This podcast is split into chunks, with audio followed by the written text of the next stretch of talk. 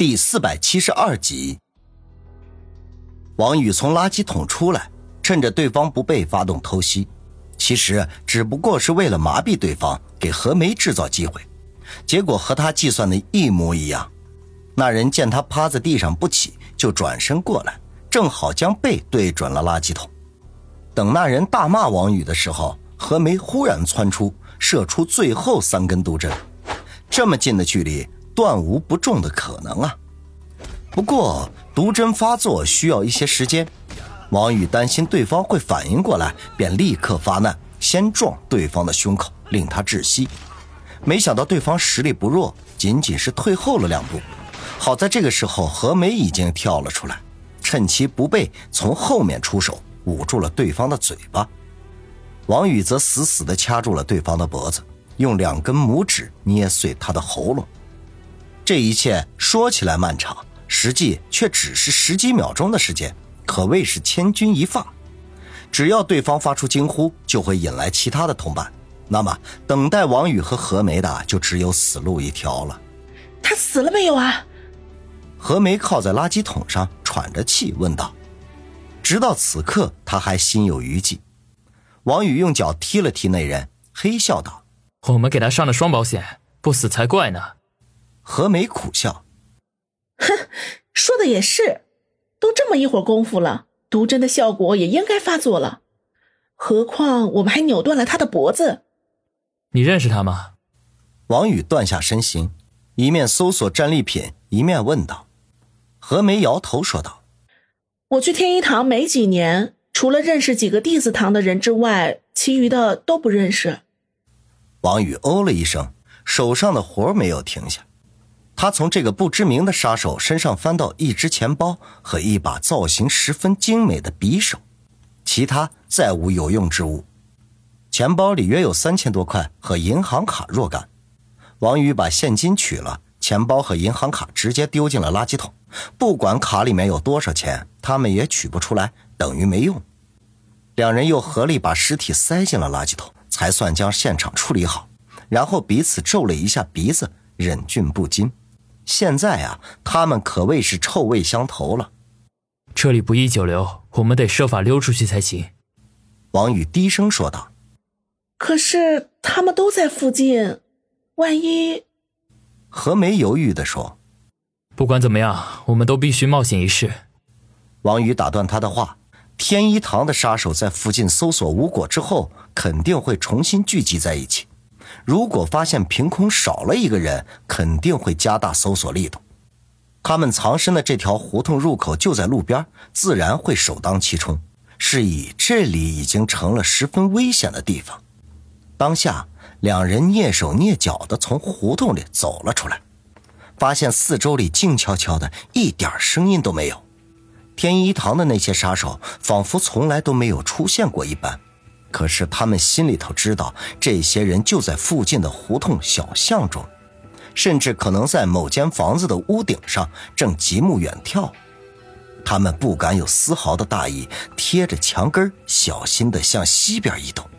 不管怎么样，先逃出这个范围再说。两人就像是两只夜行的野猫，每一脚落下去都悄无声息，甚至连呼吸都做到了微不可闻。只有他们彼此可以听到对方砰砰的心跳声。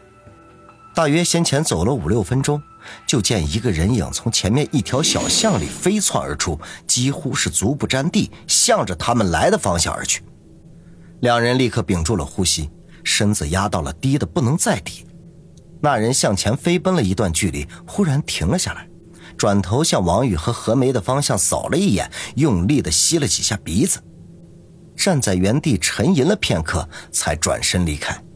见那人向这边看了过来，王宇的心瞬间提到了嗓子眼此刻何梅的神龙驹里已经没有毒针了，他手枪里倒是还有两发子弹。可是这个时候绝技不能开枪，否则分分钟就会将对方全部引来。幸好那人走了，要不然又是生死之局。待那人走远，两人继续前行。一路上再未遇见天一堂的杀手，不过却与几波人数众多的杂牌军擦肩而过，每每都是惊出了一身冷汗。不觉间到了双冷镇的镇中心，只见通明的路灯下，随处可见来回走动的人群。这些人均带着武器，甚至有些人手中提着枪，而唯独不见着装的警察出现，仿佛今夜这里已经被某个势力给接管了。王宇见此情景，只觉到背脊生寒。看来今晚他们想要逃出升天，恐怕已经是不可能的事情，只能挨到天亮再想办法。毕竟这是大天朝。光天化日之下，这些人还是不敢胡作非为的。他环顾了一下周围的环境，最后将目光锁定在了双冷镇唯一一座百货商场的门脸上，皱眉沉吟了片刻，便对何梅低声说道：“何梅，我们设法摸到那个百货商场的后院去。如果我猜的不错，商场的后院肯定会有储存货物的仓库，只要不被别人发现，我们就可以在里面安全躲过一晚。等明天天亮之后。”再想办法离开双冷镇，何梅点头说道：“我也是这么想的。”那好，你看附近虽然巡逻的人很多，但是仍有不少的死角。只要我们小心一点，是不会被他们发现的。不过要留意那些摄像头，别被他们拍到。王宇一面打量着，一面嘱咐：“他们距离百货商场只有不到五百米的距离，刨除来回走动的巡逻人员，最令人疼痛的就是摄像头了。”这一旦被拍到，他们便无所遁形。听完王宇的嘱咐，何梅低声一笑，说道：“你放心好了，我们有专门进行过这方面训练的。”那就好，我数一二三就行动。这次是真的，一二三，千万别搞错了。我知道。当下，王宇数了一、二、三，两人一起展开行动。利用附近的各处阴影，轻而易举的摸到了商场的后院。